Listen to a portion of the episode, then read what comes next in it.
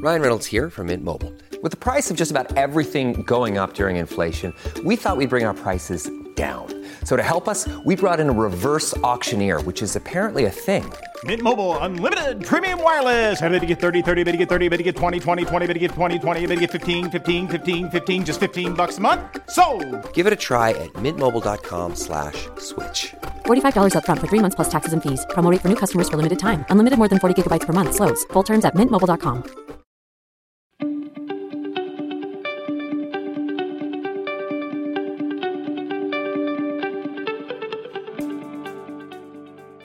And welcome to Pod's Own Country, the Yorkshire Post's political podcast. I'm Geri Scott, the Yorkshire Post Westminster correspondent, and this week my guest is Ben Houchen, Tees Valley Mayor. Ben, thank you so much for being with us.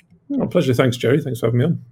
No, absolutely brilliant to have you on. Now, you are over the border. We've crossed the border from Yorkshire, but you do a lot of work with, with our kind of representatives over here, don't you? Especially kind of North Yorkshire way. It's a bit of a cross-border collaboration sometimes, isn't it? Well, I mean, are we over the border? I mean, if you were to speak to many ah, people, true.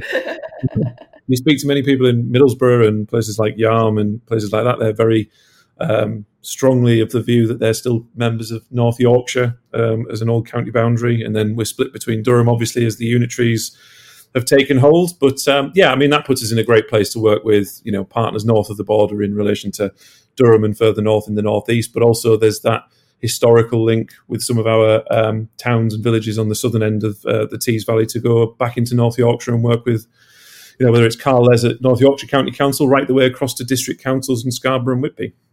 Yeah, quite right. It's not not quite as far as uh, as we might initially kind of kind of say. I mean, I guess to start off, you're obviously a Metro Mayor, and it's something that we're really keen on getting in all parts of Yorkshire. And I think you might disagree, but I think when these Metro Mayor roles were first brought in, there was a bit of a presumption, especially in, you know, areas like yours and in, in across Yorkshire, that they would always go to Labour politicians. But you are a Conservative. I mean, what do you what do you make of that? Have the have the tides changed?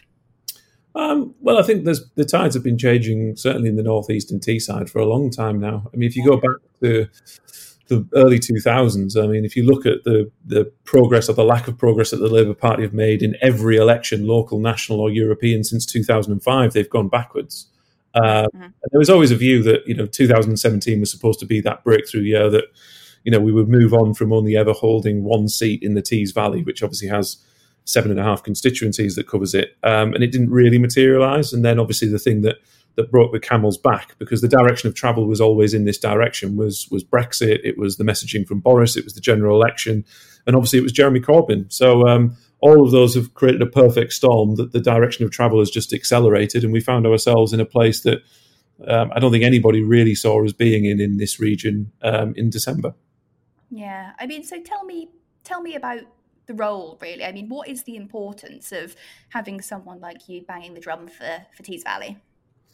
Well, I think there's a, there's a, fundamentally, you've got to understand what a combined authority and what a Metro Mayor is there to do. And if you look at the devolution deals that are there across the board, actually, arguably with the exception of Greater Manchester, because of the health, uh, some level of health powers being devolved to the to the area, we we are in effect directly elected uh, regional development agencies.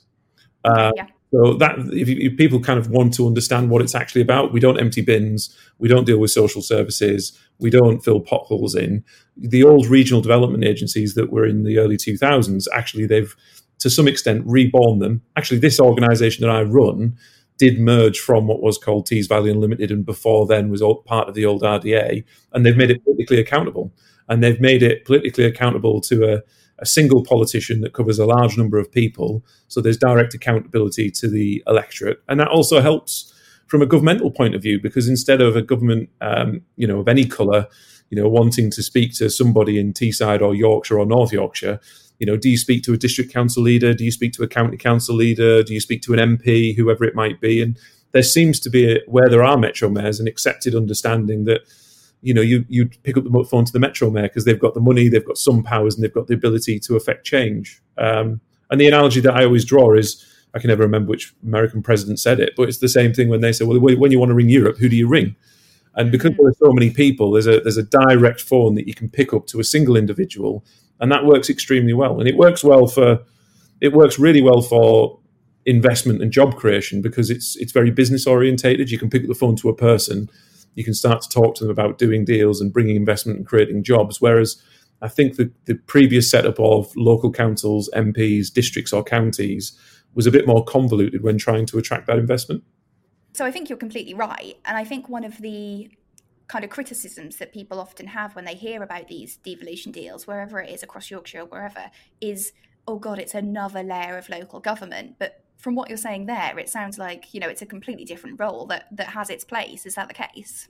Well, it's again, it's it's the, the one of the biggest problems with these organisations, because they're so brand new, is getting the public to understand what they're there to actually do.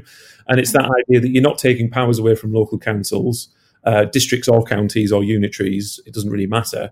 So their their role doesn't change. What we're trying to do is, the whole idea of a Metro Mayors is to bring those powers that usually resided in Westminster Um, and Whitehall, actually transferring them out of London and back closer to the region on a regional level. And again, it's it's about, that's why I think in the early days, devolution is completely focused on economic growth, regeneration, investment, job creation, those old, old R D A points, because those are things that local councils don't have the money to do. They don't have the expertise to do it, really, not to do it properly. And again, ultimately, that's been left historically, certainly in recent years, to the Department of International Trade. And with the greatest respect to D I T, they don't necessarily understand what's important to Teesside, what the economy is about, what type of investment we're trying to attract. And if you replicate that up and down the country, there are lots of opportunities being missed by towns, cities and regions across the board, because there isn't that local voice making that pitch to investors, not just from other parts of the U K, but internationally as well, because we do a lot of international investment um, and discussions with, not just through D I T, but international investors across the globe. So this is all... sounds like very similar to, you know, the government's levelling up agenda and these promises to really, you know, hand over powers and make let decisions be made that are right for particular areas. Does this all this all plays in together then, I assume? I mean, it's the start, isn't it? I mean, it's fair to say that where there have been devolution deals, then yes, absolutely, that's the start of levelling up. That was the, you know, the reason devolution happened in in uh, you know two thousand sixteen. Ahead of the elections in two thousand seventeen for the Metro Mayors was, you know, George Osborne's and David Cameron's view of the Northern Powerhouse. The Northern Powerhouse, the embodiment of the Northern Powerhouse in practice at the moment, are the devolved mayors of the north of England. But it's still quite patchy. So, you know, where you don't have a Metro Mayor, or where you didn't have a Metro Mayor previously, then, you know, many of those people would think, well, what does levelling up mean to us? Whereas it's been quite easy for me to be able to demonstrate, well, this is the start of levelling up. It gives you, you know, hundreds of millions of pounds of money that we wouldn't have otherwise have got. There are powers and decisions that used to be taken in London are now taken in the Tees Valley by a locally accountable elected politician that you can kick out or not. So it's a great start, but again, there are large swathes of the North East that don't have that representation yet and are still asking the question, well, what does levelling up mean for us? Yeah, and it's interesting, it's really interesting actually that you say about that, because I know in the past that you've kind of complained a little bit that the North East and, you know, some parts of North and East Yorkshire as well have been kind of comparatively ignored a bit by some decision makers in favour of places like Manchester and Leeds. I mean, is that is that still something you're concerned about? Is that still the case, or is that getting better, do you think? Um, I think there are lots of positive noises that, especially since the election, I think there's a realisation from government and politicians in Westminster that actually the north of England isn't just a single thing. And and, and lazily by, you know, obviously people like the B B C in particular are worse for this, but politicians are just the same, that when they speak about the north of England, what they actually mean is Manchester. Um, and I'm sure many of your listeners will realise that Manchester is not representative of the north of England. Yeah. No, but that ethos still exists, Geri. Sorry uh, to keep going, but it's still it's still there. And I think there's some potential decisions that could come down the line where I think government and civil servants could fall into the same trap of trying to level up, but what they actually mean by levelling up is giving more, even more, to Manchester and Leeds and leaving behind places like Teesside, Cumbria, large parts of the North East and Yorkshire, um, because they will lazily label Manchester and Leeds as the North, and therefore that is levelling up. And it's a, it's a really easy thing to do, isn't it? I mean, London is not that dissimilar to Manchester. I know there's a different scale, but they are both city regions with, you know, city-focused economies that have very, very different challenges and very different opportunities to places like Middlesbrough or Scarborough or Harrogate or North Allerton. It's just, you know, a very different place altogether. Absolutely. And I think what I was going to say is you, you kind of see that in, you know, these ridiculous graphics, I think, is such a good example that you get on the telly when there's a, you know, announcement about the North or something, and, you know, they put Sunderland hundreds of miles away from where it actually is on the map and that kind of thing. And people like me and you sit there with our head in our hands. Um, but, I mean, so... We've got, haven't we, two in Yorkshire, we've already got two deals coming down the road in West and South Yorkshire. And you were backing the idea of devolution in North Yorkshire as well. We spoke about that a couple of weeks ago. And we reported earlier this week that it looks like that deal might be a bit on the rocks. What are you, what's your kind of reaction to those reports? Um, if I'm honest, not not surprised. Um, All right.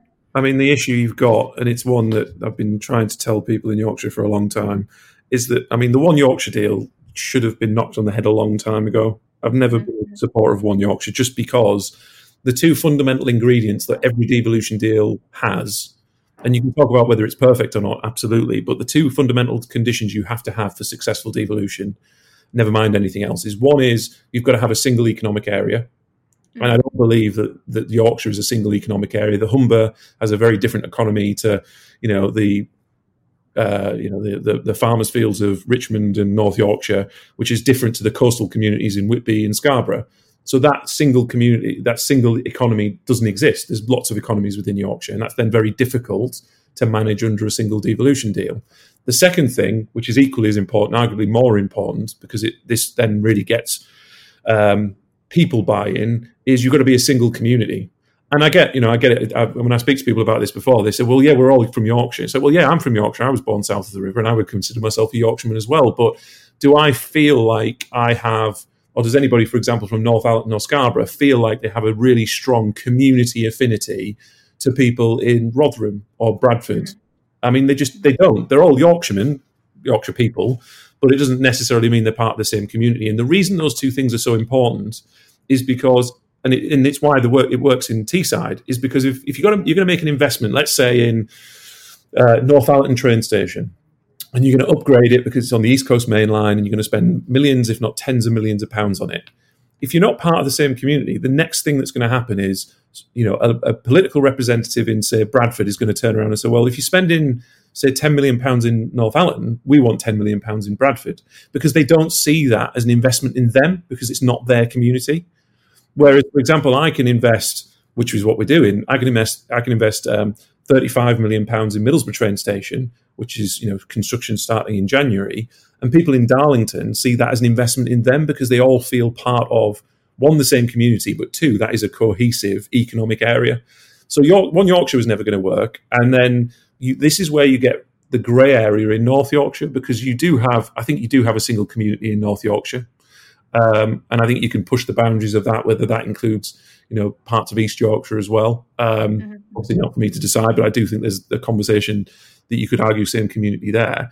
But you can also argue there's a, a single economy. But I know people within Yorkshire would suggest that that's not necessarily the case. And you've got mm-hmm. York as a city, you've got Harrogate, you go up to Crofts. You know, is that actually the same community as Scarborough? Is it the same community as places like North Allerton? And then the, the final thing that always, always causes a problem, because if you then aren't in complete lockstep from the economy and community point of view, that's when I think politics gets in the way. And I say politics in the sense that people tend, tend to look at themselves and look, look at protecting their own positions and their own little fiefdoms. And that's always the biggest barrier to devolution, because people think, well, look, I will have devolution. Um, but what does that mean for my position if I'm a leader or if I'm a councillor? And it's made even more complicated in North Yorkshire, because what we're talking about here, Geri, is, is devolution. But what, what's also gone into the mix of a North Yorkshire deal is uh, local council reorganisation, which I think yeah. is, a, is a separate conversation, but is actually being um, convoluted into the same conversation, which is going to make it even more difficult to deliver devolution while you're also having to deliver reorganisation into unitary authorities, which is already difficult enough as it is. Um, yeah. you can, it then becomes unsurprising that while I think everybody does want to see devolution, because there are so many of these little things in the mix, um, there are too many different answers to it, and it allows people um, legitimate reasons for saying, well, that's not the right answer, because you're not simplifying the decision. And that then leads to, you know, lots of different outcomes, which means there is no submission to government because they can't agree on a way forward, which, which would be unfortunate for the people of North Yorkshire. Oh, Oh, what a mess. What a mess. I think I think it's going to be an interesting kind of to see how this goes forward, because it, you're, you're right, they are separate conversations, this local government reorganisation and the devolution, but one depends on the other. So, you know, if, if if one doesn't get sorted, the other doesn't. And I was really interested actually in something you said there about, you know, not priorities and economic priorities and things not being the same across Yorkshire or across the North, because we it's like you said earlier, it's quite often, you know, politicians talk about the North and think everyone wants the same thing, or base it on Manchester or base it on Leeds. And I think a really good example of where maybe that hasn't worked is in Transport for the North, which listeners may or may not know is a is is a is a body kind of, you know, it's got one of those horrible jargony names that I'm not going to try and get listeners to understand, but, you know, it represents transport priorities for the North. But that's now been sidelined really in favour of this new Acceleration Council. Do you think that is an example of showing that there can't be this pan-Northern agenda on that, because everyone has their own their own piece of the pie to kind of get? Yeah, absolutely. I do I do agree with that. I mean, I've sat on T F N since it was created. Um, technically, I think I was reappointed the other day as one of the um, one of the deputies of, of T F N, uh, deputy chairman of T F N. And and the biggest problem with it when you turn up is you've got the great and the good sat around the table, and they try and present arguments on behalf of the North. You know, Andy Burnham will talk about why, you know, Transpennine route upgrade is essential to the North, and why it's essential we get the Piccadilly upgrade, and which is why H S two is essential to the North of England. But actually what he means is it's essential to Manchester. I mean, H S two is not going to benefit the North East, or large parts of North Yorkshire actually, for at least the next fifteen, twenty years, at least. But apparently it's essential to the North of England. And because Andy Burnham stands up and says it, it's presented as this is important to the North of England. And they, you know, the platform of T F N, to not just Andy, but whether it's Steve Rotherham, you know, I make arguments for Teesside that are relevant to me and not relevant to Manchester. They use that as a platform to raise their own concerns. And what that actually means is T F N as an organisation cannot move forward, because you can't reconcile some of the things that I want to achieve for the Tees Valley that people in the Northwest want to achieve in their areas, because it's about limited funding, what funding's available, what funding are we actually bidding for. You know, is it because Manchester's the biggest devolution deal, um, and everybody thinks Manchester's the North of England? They they are disproportionately favoured in a lot of the T F N work. I th- absolutely think it was the most ridiculous thing. And I think from the start, I think it was the worst thing that T F N could have done, was to move into the Greater Manchester Combined Authority offices, because it yeah, just yeah. creates, by definition, um, an us and them mentality of the West Coast to the East Coast. You absolutely find that when anybody talks about Northern Powerhouse Rail, which has its own issues in itself, what they actually mean is Leeds and Manchester. Nobody's talking about the poor connectivity into places like Redcar and Saltburn. Nobody's talking about poor connectivity into Scarborough. Um, all anybody wants to talk about on T F N is rail, because actually what they want to talk about is rail connectivity between Leeds and Manchester. Nobody wants to talk about the poor freight infrastructure or road infrastructure we have in, in large parts of Yorkshire and the North East. Because the, the whole setup is geared towards those areas getting what they want, them trying to present it to the T F N board, and then you've got representatives from across the whole of the North of England saying, well, hang on, this isn't what we want, and it doesn't benefit our people. So I, I don't think T F N is a good use of uh, people's time. And I think we, actually it would be better if more power was devolved to devolved areas. But that then is predicated on the fact that we need more areas of the North of England to get devolution deals to take control of their own destiny. No, absolutely. And I think that's something we can all kind of get behind. I think we can't we can't end this conversation, I think, without talking about coronavirus. Unfortunately, that's every conversation at the moment, isn't it? And I think the, the you know, the importance of those devolution deals and the importance of having people like you in place has been shown during the crisis. Have you felt part of your role is to, you know, stand up? I'm sure you always feel your role is to stand up for Tees Valley, but especially in in in these in these times, and show that leadership. Uh, yes, but it's interesting. I think there's a nuance to it. So, um, without boring people listening uh, with the detail, um, I'm not part of the Local Resilience Forum. I mean, Local Resilience Forums are set up across the country, and they are there to emergency plan for major incidents. Uh, of which obviously coronavirus pandemic is, is one of those. So that is actually controlled and run. The, the the L R Fs are run by the local councils. So they have legal responsibility and the powers to enforce um, the guidance, the measures, the legals, and then prepare with the local health services what we do with the pandemic.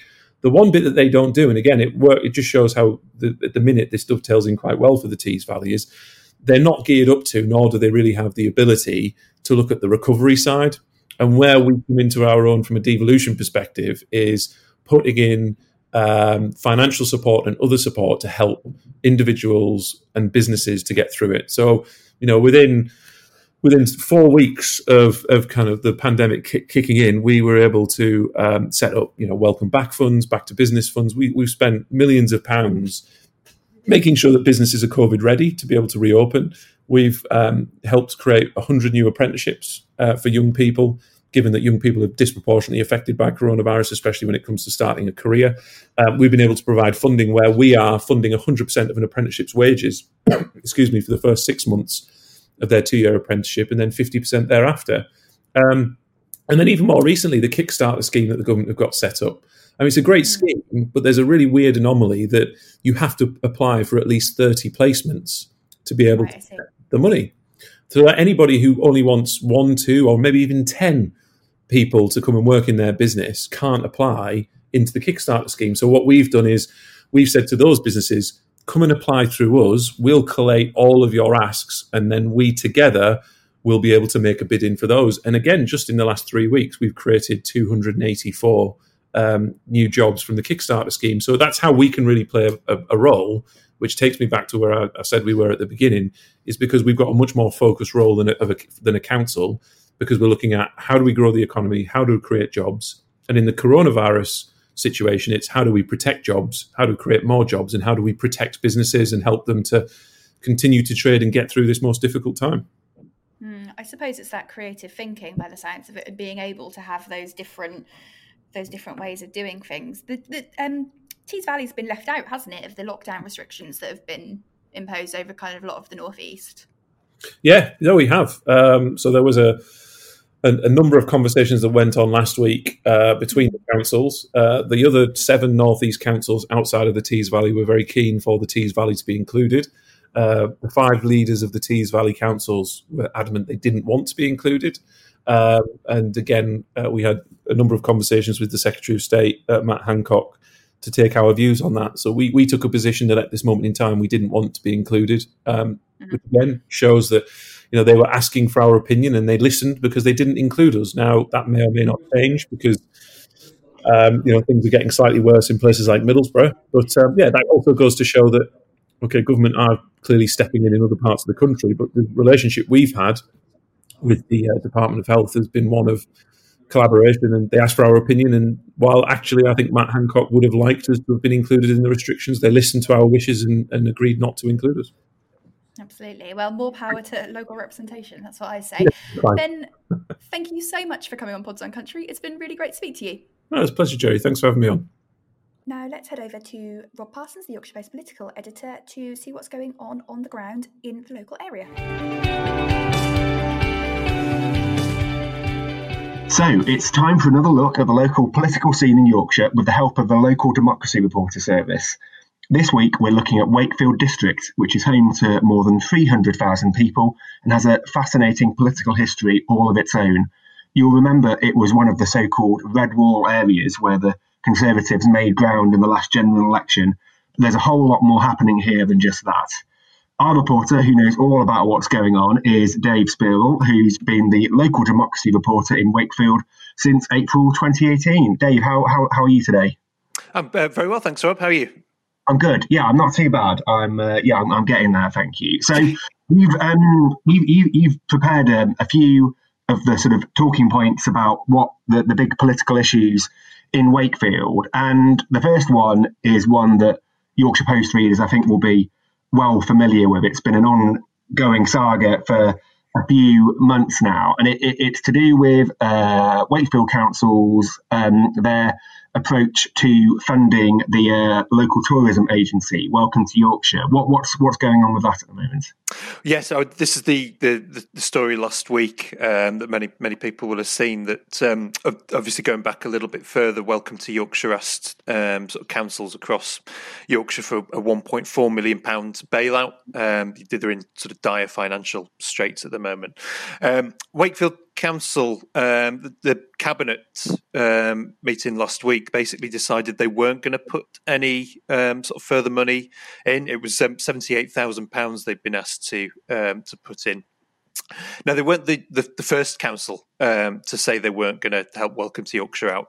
Um, but I think last week, Wakefield's refusal sort of c- captured um, sort of the headlines a little bit more than um, the others up in North Yorkshire that have, have gone before. Um, I think possibly because sort of some of the, the sound bites um, that sort of carried the, the imagination a bit.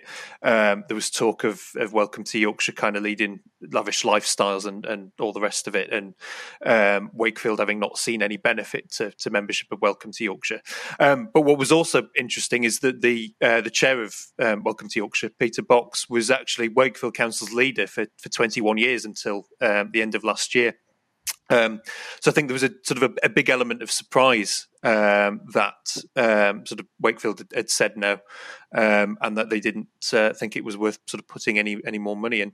Um, so it, I mean, it's it's a, a huge uh, kind of snub for their, their former leader. But um, whatever the, the, the politics behind um, the, the thinking, um, I sense sort of from kind of the, the, the instant reaction on Twitter that to the Wakefield electorate, at least, it, it's it's not necessarily an unpopular decision. Um, seventy-eight thousand pounds, I think, is quite sort of small fry in terms of um, kind of council finances. You know, often we're, we're talking in kind of tens of millions of pounds, um, you know, especially a council the size of Wakefield. Um, but at the moment, obviously, with, um, you know, coronavirus having hit every, you know, every penny's under under scrutiny. Yeah, absolutely. I mean, it was interesting, the whole dynamic with Peter Box now being uh, in, in uh, Welcome to Yorkshire. And I mean, I, I get the sense that his successor as Wakefield Council leader, Denise Jeffrey, is quite keen to draw a line between uh, Peter Box's time at the council and, and her own tenure. And I wonder if perhaps uh, refusing to fund Welcome to Yorkshire, it might be part of that that whole agenda. Yeah, I, th- I think that's fair, and, and some of the things I think we're, we're going to come on to a little bit later on, um, kind of kind of demonstrate that that very point actually. Um, so yeah, it's um, certainly interesting. I mean, it, we should say, you know, Welcome to Yorkshire did um, kind of respond um, to you know to some of the comments that council has made, and they, they sort of pointed out that um, you know in the past, you know, they, they said maybe that uh, kind of had an element of truth to it, but I think there's a, a common consensus that um, James Mason, who's the new chief executive, is doing a pretty good job um, in charge there. Um, but it's whether or not they can sort of shake off this um, sort of tag, uh, you know, from the, the previous regime that's uh, obviously been and gone. So um, big question now is uh, will other councils follow suit? Yeah, absolutely. Um, so as we're as, as we're talking, uh, a few miles down the road in Doncaster, Keir Starmer, uh, the Labour leader, is giving his uh, party conference address to an empty an empty hall, uh, and and he is talking about he's he is also trying to draw a line between his regime and that of a, a former uh, a former leader, uh, and uh, obviously the background is that in the December general election, um, Wakefield uh, and, and uh, lots of other parts of Yorkshire saw previously impregnable seats uh, falling to the Conservatives, and uh, it, it, I mean Wakefield was one of the more striking ones. Um, I mean, what what sense do you get about you know Labour's efforts to try and win uh, Wakefield back uh, after losing it for the first time in, in decades? Well, funnily enough, Keir Starmer was here um, not so long ago. Um, he, he came on a, a, a visit to, to Wakefield College, and um, we, he talked then about sort of the importance of Labour winning Wakefield back if uh, they've sort of any chance of, of winning a majority at the, the next election. I mean, it, it's it, terribly interesting because, um, as you say, it was it, nineteen thirty-two was the, the last time uh, Wakefield didn't have a, a Labour M P. Um, So, you know, that's, that's a very, very long time for, you know, um, sort of one party to, to dominate um, kind of any local area. Um, and you, you sense um, sort of a lot of the national media coming here, both before um, December's election and um, the B B C actually came up to, to film their budget coverage in uh, March from, from Wakefield.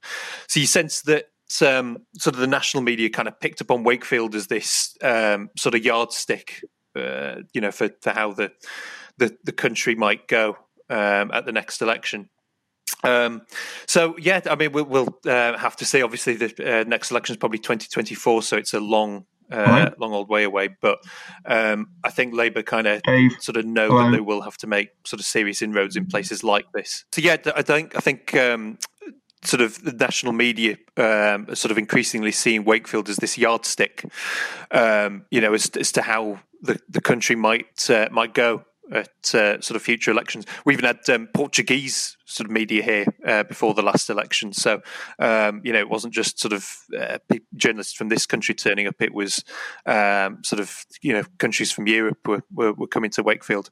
Um And I think from a, a voter perspective, uh, being in a, a swing seat all of a, a sudden isn't a particularly bad thing, because it means sort of theoretically um, a government of any colour uh, would be more likely to listen to, you know, people in Wakefield, and, you know, we might be more likely to get um, some sort of investment. Um, so from that uh, perspective, it, uh, it might not be too bad a thing. Yeah, absolutely. Um, so, so changing tack to uh, uh, to sport, and there's a big sort of sporting issue in Wakefield. Obviously, uh, um, a, a rugby uh, hotbed, and I, I gather that there's um, COVID has delayed the long-awaited plans for uh, Wakefield Trinity to expand expand their ground. What, what what can you tell us about that? Yeah, it's a, I mean, this is um, a, an issue that's been going on for um, years and years, to be honest, Rob. It way, you know, sort of predates my my time in the job. Um, back in twenty twelve, um, the club got planning permission to move to um, a new ground on the sort of Greenbelt land just to the north of, of Wakefield. Um, it was a twelve thousand seater community stadium.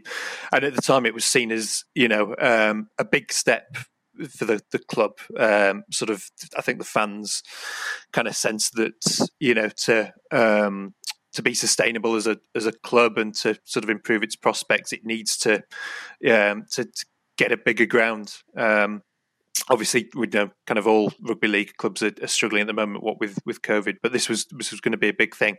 And then for whatever reason, the, the ground has never been built.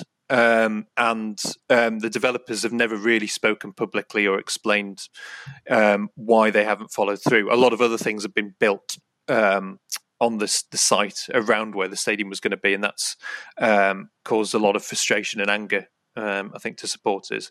Um, so in the end, in twenty eighteen, I think it was, um, the council um, basically lent uh, the club money to buy their current Bellevue home off um, a third party.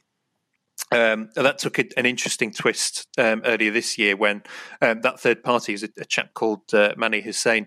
Um, he had all his um, assets frozen by the National Crime Agency, um, and they're now investigating um, the deal that saw the club buy the, the stadium um, as part of their sort of ongoing probe into him. Um, that's obviously an ongoing legal process, so we can't say too much about that.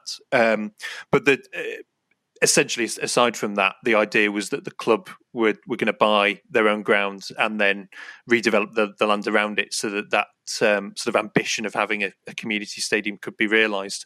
Um, but then come March and uh, coronavirus pandemic, and that's uh, that's been stalled very sadly. Um, and, uh, and the bottom line, you know, all this this kind of mess that's been going on for the last decade or so is that the, the fans have really suffered, and you you know you have to sympathise with them because they've sort of been promised a lot of things that um, haven't really come to fruition. So um, let's hope when all this is over that um, that they can get that that stadium that they want. Yeah, absolutely. Well, I guess there's a, a slight link between. Uh... That uh, you know, COVID and uh, your next uh, talking point, which is um, China, uh, obviously where the uh, COVID uh, COVID pandemic uh, started. I, I, I gather there's a bit of a row over whether Wakefield should be cutting its ties with um, a city in uh, in China because of human rights uh, human rights concerns. What, what's going on there? Yeah, so um, this was um, basically last year. Um, Wakefield, under um, Peter Box's um, regime, formed a um, partnership with Nanning City in China. And um, it was sort of one of these um, sort of town twinning exercises where, you know, sort of dignitaries from um, from over there sort of came here, and uh, there was um, sort of a ceremony and um, kind of exchanging of gifts and, and that kind of thing. And um, now there's sort of a row brewing about um, whether or not that relationship should be continued in light of the um, sort of China's treatment of um, Uyghur Muslims in the, the region. Um, there's, I have to say there's very strong views about it on both sides in the, the, the council chamber. Um, you know, I, I think this is kind of a big question for a lot of organisations going forward, actually, because... Um, you know, how far does having a relationship with um, a foreign city uh, kind of condone what, you know, the, the, the kind of stuff that might be happening in that country? Um, it, we sort of saw it recently with um, the proposed takeover of Newcastle by, you know, the, the Saudi Arabian uh, consortium and um, kind of the, the backlash there, there was to that. Um, so it's, it's very interesting. I mean, the, the sort of the argument is that by kind of being in this relationship, um, you know, we're sort of effectively condoning what's what's um, you know what's happening over there. Um, on the other hand, um, the the other view is that um, you know we kind of need these sort of ties with, with foreign cities, especially after Brexit. You know, for, for cultural purposes, for for business purposes, to um, you know, kind of get trade flowing into you know, different parts of the world. Um, and it should be said that the city actually donated four thousand items of P P E to Wakefield um, at the height of the pandemic when local hospital workers here were really struggling to to get any. Um, so it, it's, uh, I understand it's, it's uh, going to go towards um, to full council next week, and there's going to be um, a bit of talk about it. The council did... Um, kind of start a public consultation about it, and I think that will actually have a huge bearing on um, which way they, they go on this. Interesting. That is, uh, I'll be watching that one with interest, certainly. Um, so the, your final um, topic, which is big in Wakefield, it's big in a lot of places, it's, it's a big issue in Westminster as well, H S two, the uh, I don't need to tell people what it is, obviously the controversial high-speed rail project linking London and uh, theoretically uh, Manchester and Leeds as well. But obviously it has to run through uh, West Yorkshire uh, to get to to get to Leeds. And the uh, I, I gather that Wakefield is uh, Wakefield's position on H S two is kind of uh, setting it apart from the rest of the rest of the county. What what's going on with that? Yeah, that's right. So, I mean, we're talking about something that every councillor in, in Wakefield agrees. Um, they absolutely hate H S two. Um, the um, the Conservative opposition leader on the council actually called it a load of rubbish when it was uh, it was debated um, in the chamber a couple of years ago. Um, and the, I mean, the, the crucial point is that um, I think many people in Wakefield feel that um, they will get the, the route potentially coming through Um, sort of the, the south of Wakefield, but they're not going to feel any of the, the benefits um, from it. Um, and I think what the, the council has, has sort of said is that a lot of the money that, that's being spent um, should be, you know, redirected into to local transport um, because there is a feeling, and I, I think it's it's quite valid actually, that um, sort of buses and trains between the different towns um, in the district that make up you know, the Wakefield district, and the connectivity between between them is um, really quite poor. I mean, I got on the bus to uh, Nottingly um, a couple of years ago um, to go to an event, and it took me an hour. And as the crow flies, Wakefield and Nottingly are only about ten miles apart. Um, I tried to go to Castleford recently, and um, it was uh, I missed the train by quite literally two seconds, and the next one was in an hour. So, and uh, you know, economists will often tell you about the the links between good public transport and and you know a, a city's economy, and um I think that's that, that's essentially the frustration with H S two, is that uh, I think uh, you know the economy here would really benefit from having you know trains and buses that were more frequent, more regular. um And H S two isn't going to sort of solve any of those problems. Um, so, yeah, um, interesting to see what happens. It's, it does, as you say, put it at odds with um, the other councillors in West Yorkshire who are really keen on it. Um, and I think um, it's sort of well known by now that the, the London to Birmingham route is uh, is kind of well on its way. Whether or not we will get the, the Birmingham to Leeds route, um, who's who knows? Um, but yeah, that's the that's the position at the moment. That's, that is interesting. Well, I think I guess we'll we'll know more about that hopefully uh, towards the end of the year when the government publishes its uh, integrated rail plan, which sets out how H S two is going to link up with other things. But I guess it, it, it ties in with going back to, to COVID and the extent to which uh, the pandemic is changing the way we we get about. Perhaps there's an argument uh, that that these big uh, infrastructure projects sort of linking different cities, maybe that's that that's not, not where we ought to be looking anymore. I guess we'll we'll, we'll find out more about that in the in the coming months. Well, um, Dave, thank you, thank you very much for that. That is a a, a, a great insight into what's going on in, in Wakefield. I think um, there's, there's a few things that I'll be keeping an eye out for in the in, in the coming weeks. So we'll, we'll, we'll I hope we will be able to check in again with you in uh, you know in in a, in a few months' time, see how some of these things have have progressed. So um, thank you again for your time, and um, thank you thank you for listening, and we'll we'll see you next time. Bye bye. Thanks for having me. Thank you so much for listening to Pod's Own Country, the Yorkshire Post's political podcast. I've been Geri Scott, the Yorkshire Post Westminster correspondent, and you can find this podcast wherever you usually get your podcasts, whether that's iTunes, Spotify, Google, and now also Amazon Podcasts, which is a very exciting new listing for us this week. I would really love it if you had the time to leave us a review, to subscribe, and to share and tell your friends, because it really helps to boost us in the charts.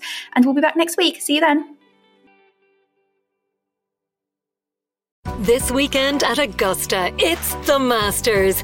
And with fifty percent off a Now Sports membership, you can catch every, every, every, and every.